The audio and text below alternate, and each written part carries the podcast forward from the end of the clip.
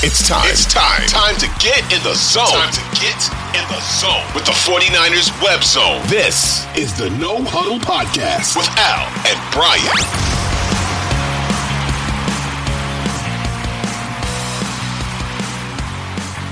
All right, a couple things I got to hit. The first thing I want to say is um, I myself have developed a partnership with Panini, who is just just phenomenal sports cards. And if you go to my Twitter page right now, I'm doing another giveaway from Panini where I'm giving away some the new product rookies and stars that they have out.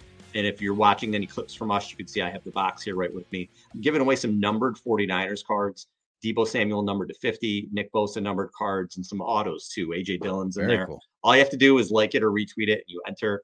Um, and check out Panini. Check out rookies and stars because their stuff is awesome. All right, Brian. I Peter King retired, and I know. Peter King is a legend, just an absolute legend. One of the things that I thought about when I saw that is when you meet or like, you know, we have a lot of people on the show, and a lot of times it's just in passing, right? We may talk to Mhm. somebody for 15 minutes out of our lives, but it's somebody we never thought that we would really talk to. Yeah. And you never know what these people are like. When we had Peter King on, we were both kind of like, wow, this, okay, that's big time. Like this is going to yeah. be Peter King, and we were both really excited.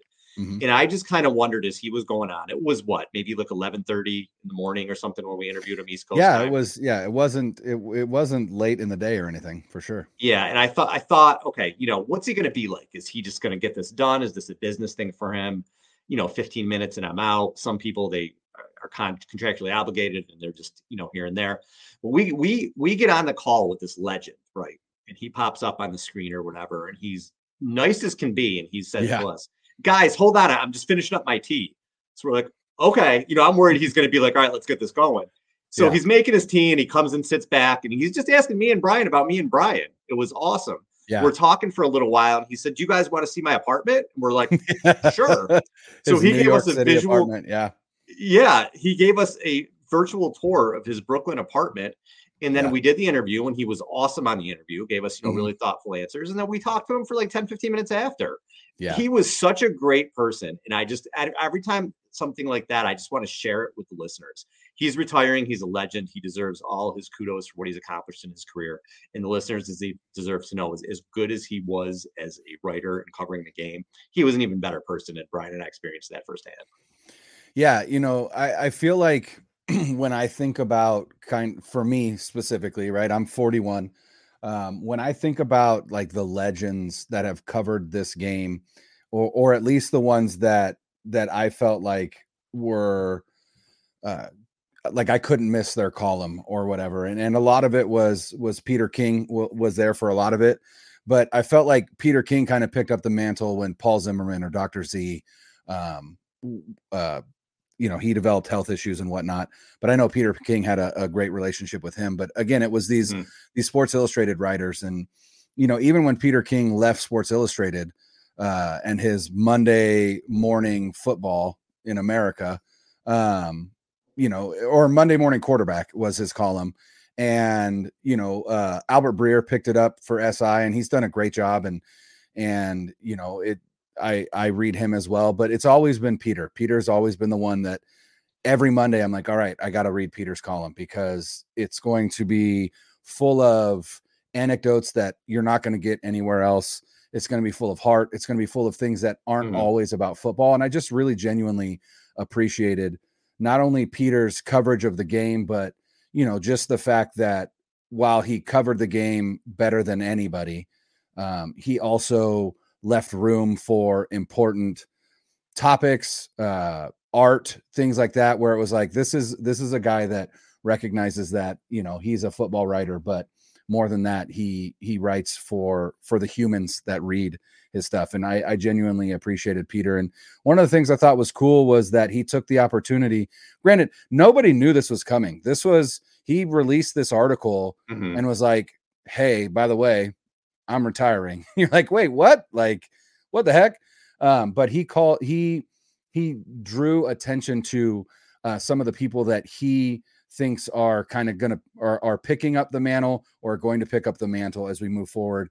And one of them was Albert Breer. But uh, one of the things that I thought and and because I do genuinely appreciate this guy, but he he um Peter King called out or or or I don't know, called out seems like the wrong word, but he drew attention to uh, Benjamin Solak, who writes for the Ringer, and, and we've talked about Ben and some of his, you know, he it's it's not Steven Ruiz, right? Steven Ruiz is is is our is our Brock Purdy hater, right?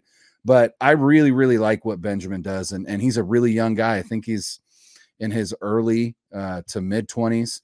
Um, but just a very intelligent guy, writes really well about football. In fact, there was an article uh, prior to the Super Bowl that Ben put out that I thought was was required reading for any fan uh, for any 49er fan, and it was all about how you know how we talk about and think about the Kyle Shanahan offense and and the kind of the buzzwords that that people use, which is like play action and outside zone, and you know he went through this entire article with clips and and everything where it was like Kyle Shanahan doesn't even run the Kyle Shanahan offense anymore the way that we know it, right?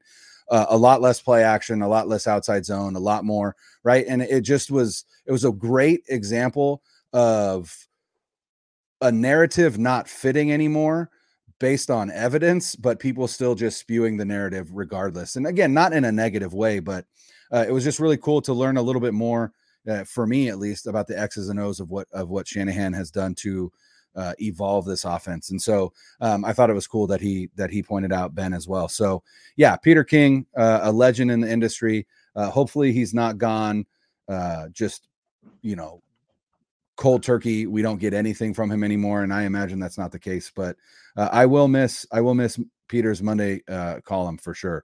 It was required reading for me during the season, and to not have it next season is is kind of a sad thing to think about. But you know what we do have, Brian, is we have the San Francisco 49ers, who yes, are a never ending content machine. I love covering this team. It's not just that I'm a fan of this team. I can't even imagine covering another team because no other team just keeps giving you nugget after nugget after nugget. Even though we're in February, even though there really shouldn't be that much to talk about, I feel like there's so much to talk about with the 49ers. The season ended, okay, their season ended the 11th of February. That was the Super Bowl. Yeah. And you're thinking, okay, remember Brian and I are texting back and forth. We got to find stuff to talk about now and everything else. But we cover the 49ers. So there's always something happening. In 16 days, that's all it's been. We have the Brandon Aiyuk drama about his brother and his girlfriend putting things on social media about maybe he's leaving. Two days later, or a day after that, whatever it was, they fire Steve Wilks. You yep. think, okay, they're going to have another defensive coordinator, you know, within a week or so. But no, No, because they're the 49ers. So two weeks have still gone by, and people are saying, oh, what about Belichick? What about Pete Carroll? Which is just crazy. That's never happening. But because it's the Niners, those names are going to get attached to, to the team like this. But we still don't know. They still don't know. We know they interviewed Brandon Staley. We know Daniel Bullocks is in the mix. Chris Kiffin. We know there's some, some names in the mix, and there's still mm-hmm. some people yet to um, interview. And I know you touched on it last week, the show yeah. when I wasn't here. But we'll find out soon maybe tomorrow maybe thursday maybe friday but you just got to love this team they just they just keep you hanging on man they just yeah never ending i love it. it it's interesting to me you know one of the things that i brought up was that kyle shanahan every season that he's been here when there's been staff changes has made and completed those staff changes by the time the combine started and the combine started yesterday the combine is this week in indianapolis and no word whatsoever, not only on who is who the the DC is going to be, but really kind of vague and secretive about who the candidates have been. And you know, it did come out like you said, they did interview Brandon Staley. Um, they did interview Daniel Bullocks on the staff. Uh, Nick Sorensen uh, is supposed to um, is supposed to interview uh, this week. He's also an internal candidate, but it, it just seems like it just seems like a, a drawn out process and it seems like it's gone on longer than likely it should have because it's not like they're competing with other teams to get interviews with these guys they're the only team with an opening mm-hmm. and so all of these guys are you know anybody that you could think of is available right now to to interview or whatnot. So the fact that it's taken this long is is just kind of weird to me. And I don't know that it says anything. I'm not trying to make connections. I'm not trying to spew conspiracies or anything like that. You know, I think a lot of people think that the longer it's gone on, it's because the 49ers are trying their hardest to lure Bill Belichick. I still don't think that's the case. No. I haven't, I don't dismiss it out of hand anymore just because of how long it's taken, but maybe um, Jeff Ulbrich or Ulbrich, and it's, But it's that's- complicated. You know, and that's uh Maybe. Tim Kawakami. Tim Kawakami uh tweeted out last week that he thought that they were close to to hiring somebody, and then in his mailbag column, his prediction was Jeff Ulbrich, um, or Ulbrich, uh, former 49er. But he's the current defensive coordinator for, for the New York Jets. Yeah, so you gotta I'm not certain why out. the Jets would be open to him making a lateral move. Um, that just always that seemed really weird to me. Um, and so you know, I'm not sure. And and you know, I I was on record right after they fired Steve Wilks that I thought that Brandon Staley might be the most uh, intriguing candidate, and it seems like he is a candidate.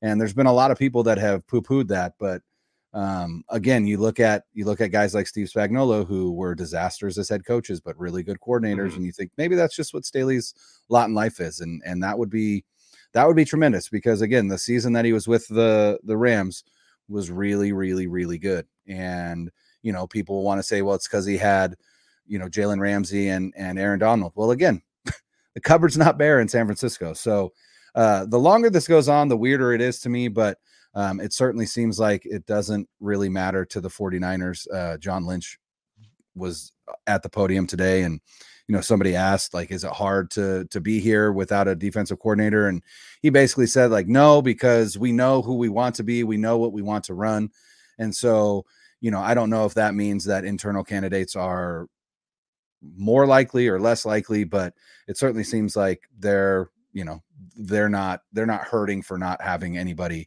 uh, hired at the position yet